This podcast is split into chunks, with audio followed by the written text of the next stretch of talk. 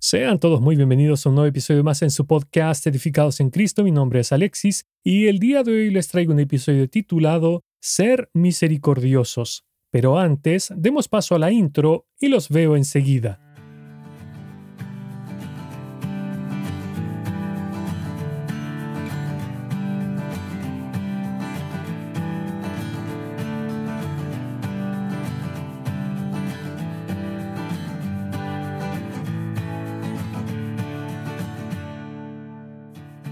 Antes de comenzar, quisiera disculparme con ustedes hermanos por no haber publicado un nuevo episodio estas dos últimas semanas. Pero hace dos semanas tuve visitas de familiares en casa y la semana pasada tuve que atender un compromiso personal que me consumió gran parte de mi tiempo. No es justificativo, pero deseo explicarles que hacer este podcast me conlleva bastante tiempo pues además del estudio de las escrituras, la meditación del tema en sí y los momentos de oración, además invierto tiempo leyendo libros acerca del tema, redacto todo lo que voy a decir para que el contenido quede lo más claro posible. Y una vez que grabo, debo editar lo grabado, lo cual me conlleva varias horas de trabajo. Básicamente lo que estoy tratando de decir es que hacer un episodio me toma casi una semana de trabajo, trabajo que por cierto hago gustoso en el Señor por amor a ustedes, pero que tomo con mucha seriedad, porque es de la palabra de Dios de lo que estoy hablando. Por lo tanto, no puedo llegar y grabar un tema mal desarrollado o con poca profundidad de estudio. Y fue por eso que no grabé un nuevo episodio durante estas dos semanas, por lo que acabo de comentar. Entonces, habiendo dicho esto, comencemos. En este episodio toca hablar sobre el ser misericordiosos. Dice la palabra del Señor. Bienaventurados los misericordiosos, porque ellos alcanzarán misericordia. Mateo capítulo 5 versículo 7, leí la versión Reina Valera 1960. Comencemos revisando las palabras en el idioma original. La palabra misericordia en el griego es eleo, y el significado general de esta palabra es tener compasión o misericordia de una persona en circunstancias infelices. Ser compasivo, tener misericordia. Esta misericordia no es meramente un sentimiento superficial por las desgracias ajenas, en el cual sentimos simpatía, sino que implica un deseo activo de eliminar dichas miserias. Ahora veamos la palabra misericordioso. En el original, la palabra aquí es eleemón, y significa compasivo, benevolente, misericordioso, que involucra pensamiento y acción. Al referirse a los creyentes, solo ocurre en Mateo 5, verso 7, donde dice, Bienaventurados los misericordiosos. No es simplemente aquellos que expresan actos de misericordia, sino que tienen este atributo como resultado de morar con Dios y siendo Macarioi, de Macarios, es decir, bendecidos por causa de Cristo. Quizás no tengamos del todo claro qué es la misericordia, pero para clarificar esta palabra, les quiero compartir una historia sobre el emperador Napoleón que la ilustra bastante bien. Se dice que la madre de un soldado del ejército de Napoleón le pidió al emperador que su hijo fuera perdonado por lo que había hecho. Esta era la segunda ofensa del hombre y, por ser la segunda ofensa al cometer el mismo crimen, merecía la muerte. Cuando la mujer habló con el emperador, éste le dijo, La justicia demanda la muerte de su hijo. Yo no quiero justicia, estoy pidiendo misericordia, dijo la mujer. A lo que Napoleón contestó, Él no merece misericordia. Entonces la mujer respondió, No sería misericordia si la mereciera. En ese punto, Napoleón decidió mostrar misericordia y dejó ir al soldado. Como acabamos de ver, la misericordia no es algo merecido, no tiene que ver con nosotros y lo que hayamos hecho o hayamos dejado de hacer. La misericordia es total y absolutamente inmerecida. Ahora, algo muy interesante que encontré mientras estudiaba sobre este tema fueron dos cosas. La primera es que la Biblia habla muchísimo acerca de la misericordia. Por ejemplo, la palabra misericordia es mencionada alrededor de 270 veces, mientras que la palabra gracia se menciona unas 170. No estoy diciendo que la gracia no sea importante, pero la misericordia se menciona 100 veces más y no se le da el lugar que merece. Digo esto porque es interesante ver que los creyentes hemos sido bien instruidos en lo que a la gracia se refiere. Además, existe un sinfín de libros, canciones e incluso convenciones y seminarios bíblicos que hablan sobre la gracia. No obstante, no vemos el mismo tipo de atención con la misericordia. Es que la misericordia a menudo es ignorada, se da por sentada, se pasa por alto y se descarta por parte de la gran mayoría de los cristianos. No la tomamos en cuenta como cuando ignoramos una moneda de escaso valor que vemos tirada en la calle mientras caminamos. Del mismo modo con la misericordia, se pasa por alto hasta que la necesitamos, porque cuando la necesitamos de parte de Dios es cuando comenzamos a prestarle atención. Vuelvo a insistir que no estoy menospreciando la gracia de Dios, sino que estoy tratando de incrementar nuestra atención a la misericordia. Lo segundo que llamó mi atención, muy relacionado con lo que dije recién, es que cuando busqué libros acerca de este tema, literalmente encontré solo dos que eran protestantes. Todos los demás eran católicos, lo cual me hizo dar cuenta que, por lo menos en Latinoamérica, estos últimos son los que tienen, por así decirlo, comillas, la hegemonía de la misericordia. Me refiero a los orfanatos, hogares de ancianos, refugios para indigentes, etc. La gran mayoría está en manos de los católicos, mientras que los cristianos protestantes estamos muy contentos con nuestros lindos edificios donde nos reunimos, encantados con la doctrina tan pura que tenemos o con la vida tan santa que llevamos. Pero estamos obviando que el Señor no solo nos dice que somos bendecidos por Dios al ser misericordiosos, sino que como creyentes tenemos la obligación de ser misericordiosos, puesto que es un mandamiento. Escuche, Sed pues misericordiosos, como también vuestro Padre es misericordioso. Lucas capítulo 6 versículo 36, leí la versión Reina Valera 1960. Mis hermanos, tenemos que entender dos cosas. La primera es que si hoy tenemos vida, si hoy nuestros corazones laten, el hecho de que el sol haya salido por el este, que haya oxígeno en el aire, es por la sola misericordia de Dios. De no ser por su misericordia, habríamos sido destruidos hace muchísimo tiempo. Si Dios no fuera misericordioso, Él habría destruido a Adán y Eva inmediatamente después de que pecaron. Pero no es el caso. Lo segundo es que debido a la misericordia que hemos recibido, nosotros debemos ser misericordiosos con quienes nos rodean.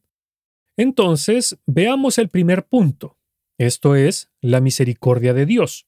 Por ejemplo, si leemos en los Salmos, en el capítulo 136, un salmo dedicado 100% a exaltar la misericordia de Dios, podremos darnos cuenta cuán misericordioso es nuestro Dios. Es que este salmo comienza diciendo, Alabad a Jehová porque Él es bueno, porque para siempre es su misericordia.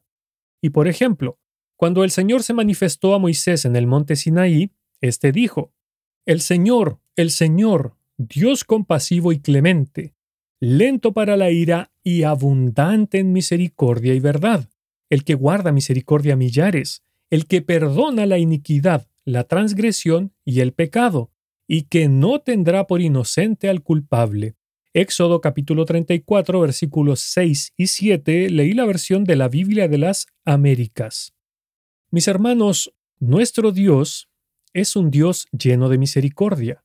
Su naturaleza, su carácter, su disposición para sus criaturas, su temperamento, su personalidad, etc., todo en Él revela misericordia. A diferencia de lo que le encanta decir a los impíos y a los cristianos liberales, Dios no se inclina por la condena, el juicio, la ira, la crueldad, la intolerancia, la mezquindad o el castigo, sino que nos muestra día tras día su abundante misericordia. Por ejemplo, en 2 de Corintios capítulo 1 verso 3, encontramos que Dios es Padre de misericordia. Y en Salmos capítulo 145 versos 8 y 9 se nos dice, Clemente y misericordioso es Jehová, lento para la ira y grande en misericordia. Bueno es Jehová para con todos y sus misericordias sobre todas sus obras. Primero, notamos que dice en el versículo de Corintios que Dios es Padre de misericordia. Esto implica que, como Padre para con sus hijos, Dios se relaciona con nosotros desde una expresión misericordiosa. Y ciertamente como Padre, Él tiene infinitamente más misericordia de la que podría tener cualquier Padre humano. Y como nuestro Padre, Él produce, provee, inicia y fabrica la misericordia que luego derrama sobre nosotros. Ahora, en los versos que leí de Salmos, notamos la palabra grande. Esta implica que Dios es supremo, superior, el más grande en misericordia. Por lo tanto, grande indica suficiente, una plenitud de abundancia sin fin. En otras palabras, su palabra nos dice que Dios es la suprema fuente de una abundante misericordia, la cual es inagotable.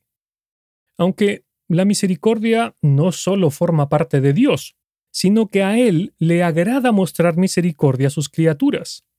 Escuche, ¿qué Dios como tú, que perdona la maldad y olvida el pecado del remanente de su heredad, no retuvo para siempre su enojo porque se deleita en misericordia. Miqueas capítulo 7 versículo 18, leí la versión Reina Valera 1960. Hay siete cosas que necesitamos conocer acerca de la misericordia. Número 1. La misericordia se renueva cada día. En su palabra, podemos leer que las misericordias de Dios son nuevas cada mañana.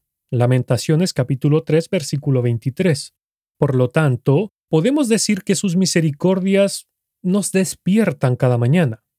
No, no es el sol quien hace eso, tampoco es la alarma del celular, un perro que ladra a la distancia, el ronquido de su esposo o esposa, un dolor agudo o la pesadilla que estábamos soñando, tampoco son los vecinos ruidosos, el aroma del desayuno o las ganas de ir al baño.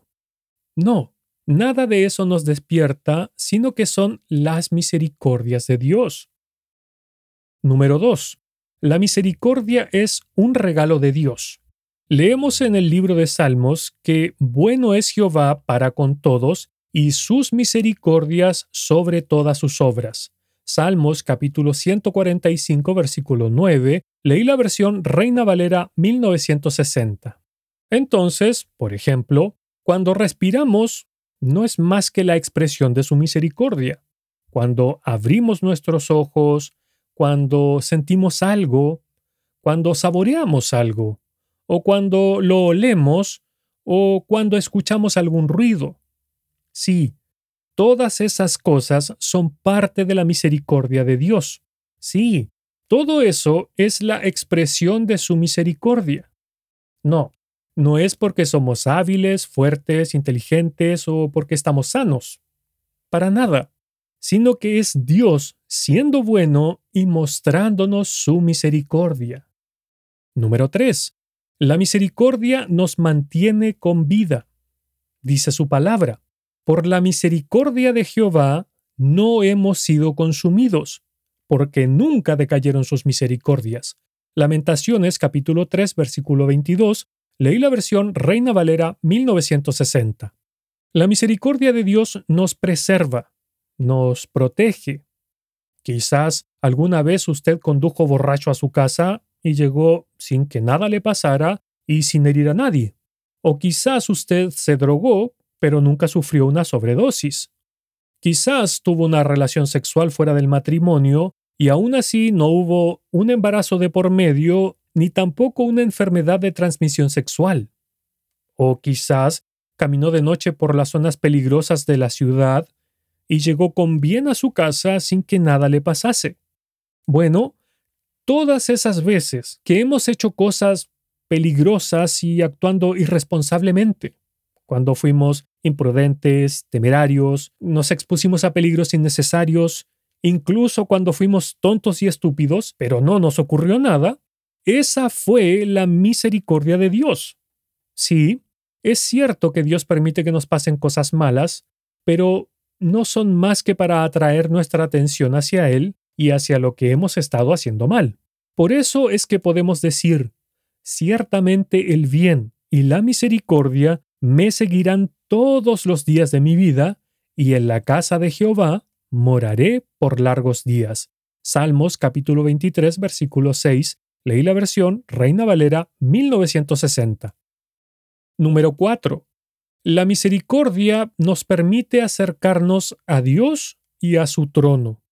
En su palabra leemos, Así que acerquémonos con toda confianza al trono de la gracia de nuestro Dios. Allí recibiremos su misericordia y encontraremos la gracia que nos ayudará cuando más la necesitemos. Hebreos capítulo 4 versículos 16, leí la versión Nueva Traducción Viviente. La misericordia es la que nos permite ir al Señor Jesús cuando hemos pecado, cuando hemos sido rebeldes y desobedientes a sus mandatos. La misericordia divina siempre está dispuesta y disponible en todo momento para nosotros. Es como si nos llamara diciendo, no tienes que alejarte de Cristo, no tienes que ser distante, no tienes que tener miedo, no tienes que esconderte. Dios no se aleja de ti porque eres pecador, estás equivocado o has fallado. Ven sin temor. Número 5. La misericordia nos permite ser salvados. El acto más grande de misericordia que Dios ha hecho por nosotros es darnos la salvación gratuita de nuestras almas. Eso es la gracia, la manifestación de la misericordia inmerecida de Dios. Y bien leemos en su palabra que nuestra salvación es debida a su misericordia. Escuche, Él nos salvó no por obras de justicia que nosotros hubiéramos hecho, sino conforme a su misericordia, por medio del lavamiento de la regeneración y de la renovación en el Espíritu Santo. Tito capítulo 3 versículo 5, leí la versión de la Biblia de las Américas. Básicamente, la misericordia de Dios nos permitió cambiar el infierno por el cielo. A través de su misericordia pudimos cambiar a nuestro Padre el diablo por nuestro Padre celestial. El juicio, la condenación, el castigo y la ira de Dios, su misericordia las cambió por su gracia, amor y perdón eterno. Pasamos de ser hijos de las tinieblas a ser hijos de la luz, de estar eternamente separados de Dios perdidos en nuestros delitos y pecados, a ser salvados por su gran misericordia. Fue por misericordia que el Hijo de Dios pagó por los pecados, la iniquidad y las transgresiones que usted y yo habíamos cometido. Fue su misericordia la que actuó cuando el Padre nos llevó a Cristo, cuando su Espíritu nos convenció de pecado, y sin duda fue la misericordia cuando el Señor Jesús nos dio la salvación inmerecida cuando le pedimos que nos salvara. Número 6. La misericordia nos da una segunda oportunidad. Vuelvo a repetir un versículo que mencioné antes. ¿Qué Dios como tú, que perdona la maldad y olvida el pecado del remanente de su heredad, no retuvo para siempre su enojo porque se deleita en misericordia? Miqueas capítulo 7 versículo 18, leí la versión Reina Valera 1960. Nuestro Dios no retiene su ira por siempre, sino que se deleita en extendernos su misericordia. Pero pareciera que a veces olvidamos que no fue por nuestras obras, o por nuestro talento, o nuestra inteligencia que Dios nos dio de su perdón. Digo esto porque algunas veces nos sentimos superiores a los inconversos o mucho mejores que otros hermanos. Pero recordemos que nada de lo que tenemos es nuestro aunque pareciera que inconscientemente nos sentimos merecedores de la salvación, como si fuéramos especiales por haber recibido la salvación de parte de Dios. No, mis hermanos, fue por la sola misericordia de Dios por la que fuimos salvados, tal como leemos en el versículo clásico de Efesios. Pero Dios, que es rico en misericordia, por causa del gran amor con que nos amó, aun cuando estábamos muertos en delitos, nos dio vida juntamente con Cristo. Por gracia habéis sido salvados. Y con Él nos resucitó y con Él nos sentó en los lugares celestiales en Cristo Jesús. Efesios capítulo 2 versículos 4 al 6, leí la versión de la Biblia de las Américas. Número 7.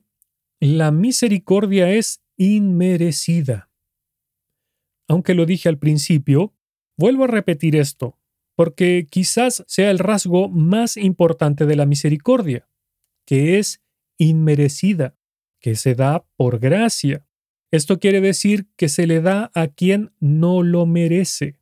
Y eso es lo que hizo Dios con nosotros, quienes, a pesar de ser sus enemigos, Él nos reconcilió consigo mismo. Romanos capítulo 5 versículo 10 a través de su misericordia manifestada en la forma de su Hijo Jesús. Sin la misericordia de Dios, estaríamos eternamente separados, perdidos, olvidados, alienados, castigados, juzgados y condenados. En cambio, la misericordia de Dios nos ha dado perdón, justificación, justicia, gloria, gracia, santificación, aceptación, adopción, salvación, compasión, bondad, amor y la promesa de entrar al cielo, siendo que lo que merecíamos era la condenación eterna, la vergüenza, el castigo, el remordimiento, la desaprobación y la ira de Dios. Mis hermanos, fue la misericordia de Dios la que canceló el castigo que debíamos sufrir. Su misericordia silenció nuestra culpa. Por su misericordia fue pagada la deuda de nuestros pecados, y fue su misericordia la que nos libró del juicio. Mis hermanos, debemos dar gracias a Dios por su misericordia todos los días. Y no sé ustedes, pero yo no quiero dar por sentada la misericordia de Dios, ni tampoco quiero un suministro limitado. Deseo más y más de su misericordia. Quiero más y necesito más de ella cada día, debido a mi maldad. Bueno, ahora veremos lo segundo, lo de que cada uno de nosotros debe ser misericordioso con quienes nos rodean. Dice su palabra, de gracia recibisteis, dad de gracia. Mateo capítulo 10, versículo 8.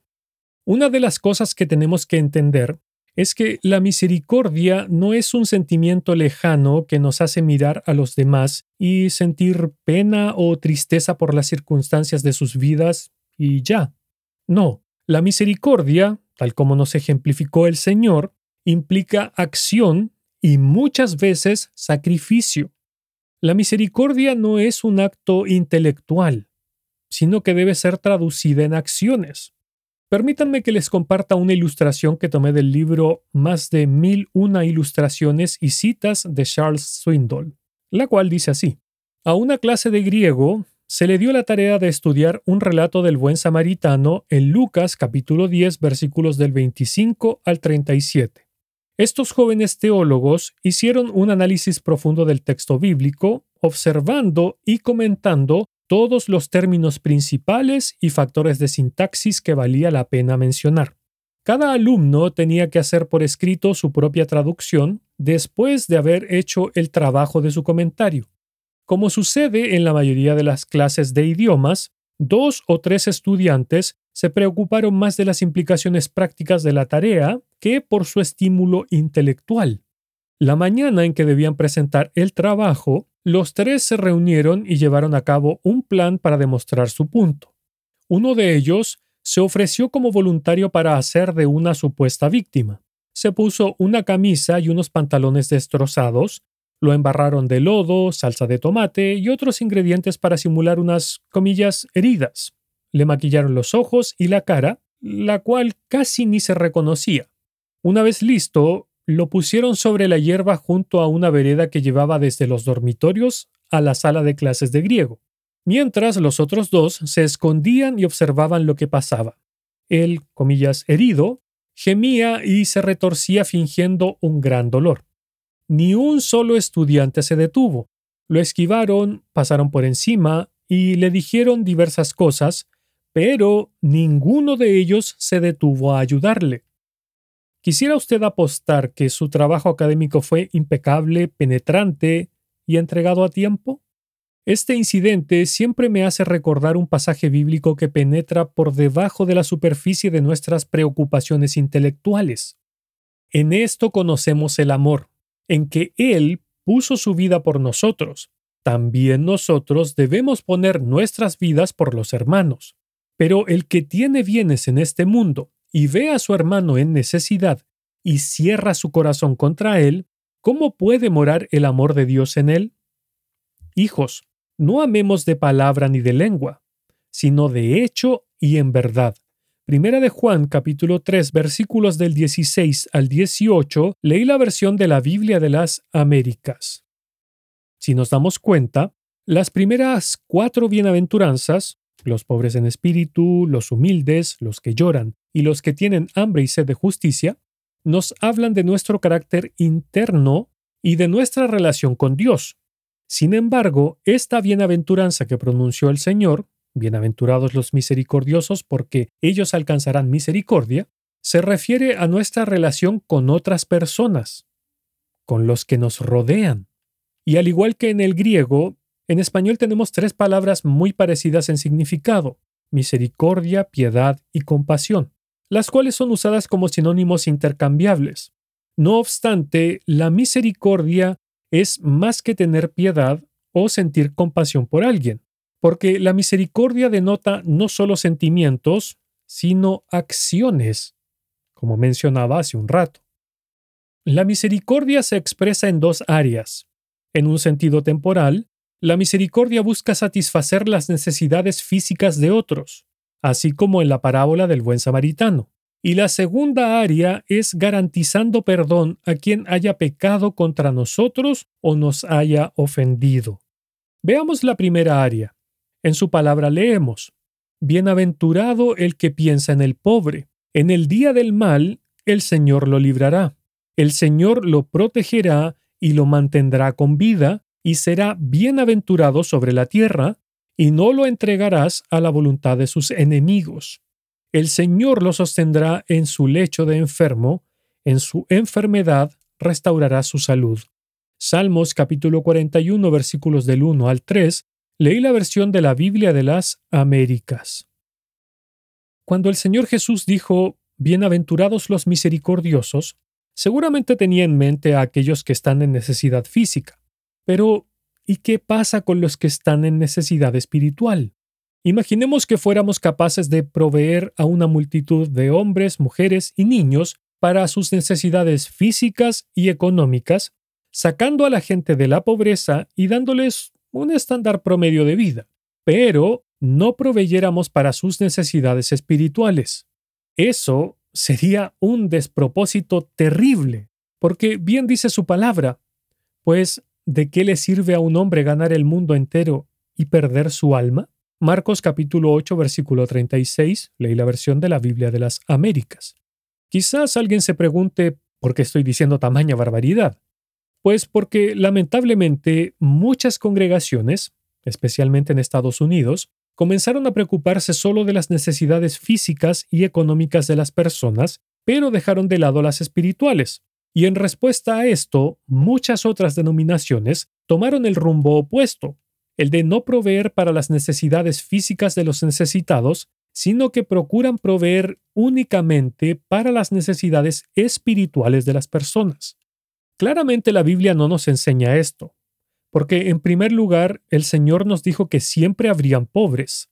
Marcos capítulo 14 versículo 7. Pero si bien el Señor dijo estas palabras refiriéndose a los pobres físicamente, también es una realidad en lo espiritual.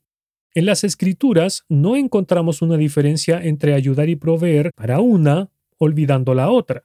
Me refiero a las necesidades físicas y a las espirituales respectivamente. Lo que quiero decir es que debemos proveer tanto para las necesidades físicas de las personas necesitadas como para lo espiritual. Ahora, veamos la segunda área. que es acerca de perdonar a quienes hayan pecado contra nosotros o nos hayan ofendido. Creo que la expresión más clara de esto es lo que el Señor ilustró cuando Pedro le preguntó cuántas veces debemos perdonar a nuestros hermanos que pecan contra nosotros. Lo voy a leer. Escuche. Luego, Pedro se le acercó y preguntó, Señor, ¿cuántas veces debo perdonar a alguien que peca contra mí? ¿Siete veces? No siete veces, respondió Jesús, sino setenta veces siete. Mateo capítulo 18 versículos 21 al 22, leí la versión Nueva Traducción Viviente. Básicamente lo que el Señor le dijo fue, cada vez que pequen contra ti, debes perdonar, sin importar el número de veces. Luego de esto, el Señor Jesús relató una parábola sobre un rey y dos deudores que encontramos entre los versículos 23 al 35 de este capítulo 18 de Mateo. En aquella ilustración, vemos a uno de los siervos que le debía diez mil talentos a su señor, y según algunos dicen que esta cantidad equivaldría a unos seis mil millones de dólares hoy en día. Este siervo no tenía para pagar, por lo que su señor lo iba a vender a él, a su mujer, a sus hijos y a todo cuanto poseía para cubrir la deuda. El siervo se postró y rogó por misericordia, y su señor le perdonó toda la deuda. Cuando este siervo salió libre, se encontró con un consiervo suyo que le debía cien denarios, es decir, cien días de trabajo de un jornalero, unos doce mil dólares aproximadamente. Y en vez de hacer lo que hicieron con él, es decir, perdonarle la deuda, fue y lo echó en la cárcel. Ahora, doce mil dólares es bastante dinero, pero si lo comparamos con seis mil millones de dólares, literalmente es una nimiedad.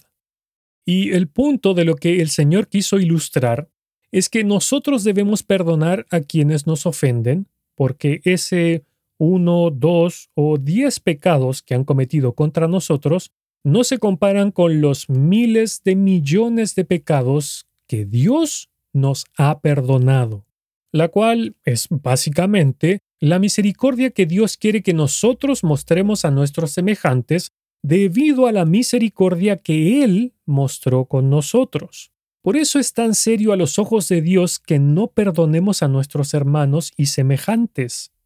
Este tema ya lo he explicado en otros podcasts, especialmente en el episodio 32, por lo que no me voy a extender, sino que solo diré que el no perdonar a nuestros hermanos nos hace acreedores de un pasaje directo a la condenación eterna, porque bien dijo el Señor, si perdonas a los que pecan contra ti, tu Padre Celestial te perdonará a ti. Pero si te niegas a perdonar a los demás, tu Padre no perdonará tus pecados. Mateo capítulo 6 versículos 14 y 15, leí la versión Nueva Traducción Viviente. Si alguno quiere saber por qué digo tal cosa, por favor, escuche el episodio 32. Retomando el hilo de lo dicho anteriormente, Vuelvo a decir que lo que Dios espera de nosotros es que mostremos misericordia como Él lo hizo con nosotros. Y el perdón que Él exige es uno que incluya el olvidar todo lo ocurrido, como si jamás hubiera pasado, pues de esa forma nos perdona Dios. Escuche, yo, yo soy el que borro tus transgresiones por amor a mí mismo, y no recordaré tus pecados. Isaías capítulo 43 versículo 25, leí la versión de la Biblia de las Américas. En otras palabras, cuando Dios nos perdona, se olvida de lo que hemos hecho. Por lo tanto, es con ese mismo estándar que Él espera que nosotros perdonemos a nuestros semejantes, tal como le dijo Pablo a los colosenses en el capítulo 3, versículo 13. Ahora, el perdón usualmente no es un evento sencillo que ocurre una vez que uno dijo te perdono. No, habitualmente nos cuesta mucho perdonar conforme al estándar de Dios. Habitualmente nos duele y la rabia no se va tan rápido, y lo mismo pasa con el recuerdo de lo acontecido. Es ahí donde debemos echar mano de la oración para pedirle a Dios que quite eso de nuestras mentes y corazones para que no se desarrolle una raíz de amargura tal como leemos en Hebreos capítulo 12, versículo 15. ¿Saben por qué el perdón es tan difícil de llevar a cabo? porque nos cuesta. Me refiero que perdonar conlleva un costo de por medio. Tal como Dios tuvo que dar a su Hijo para poder perdonarnos, del mismo modo nosotros debemos crucificar a nuestro orgullo y rencor para poder perdonar a quienes nos hayan ofendido o pecado contra nosotros. Ahora, si a quien debemos perdonar es un creyente, debemos orar por él o ella, recordando lo dicho por el Señor. Amad a vuestros enemigos, bendecid a los que os maldicen, haced bien a los que os aborrecen, y orad por los que os ultrajan y os persiguen. Mateo capítulo 5, versículo 44, leí la versión Reina Valera 1960. Asimismo, debemos recordar lo que dijo el apóstol Pablo a los hermanos de Colosas.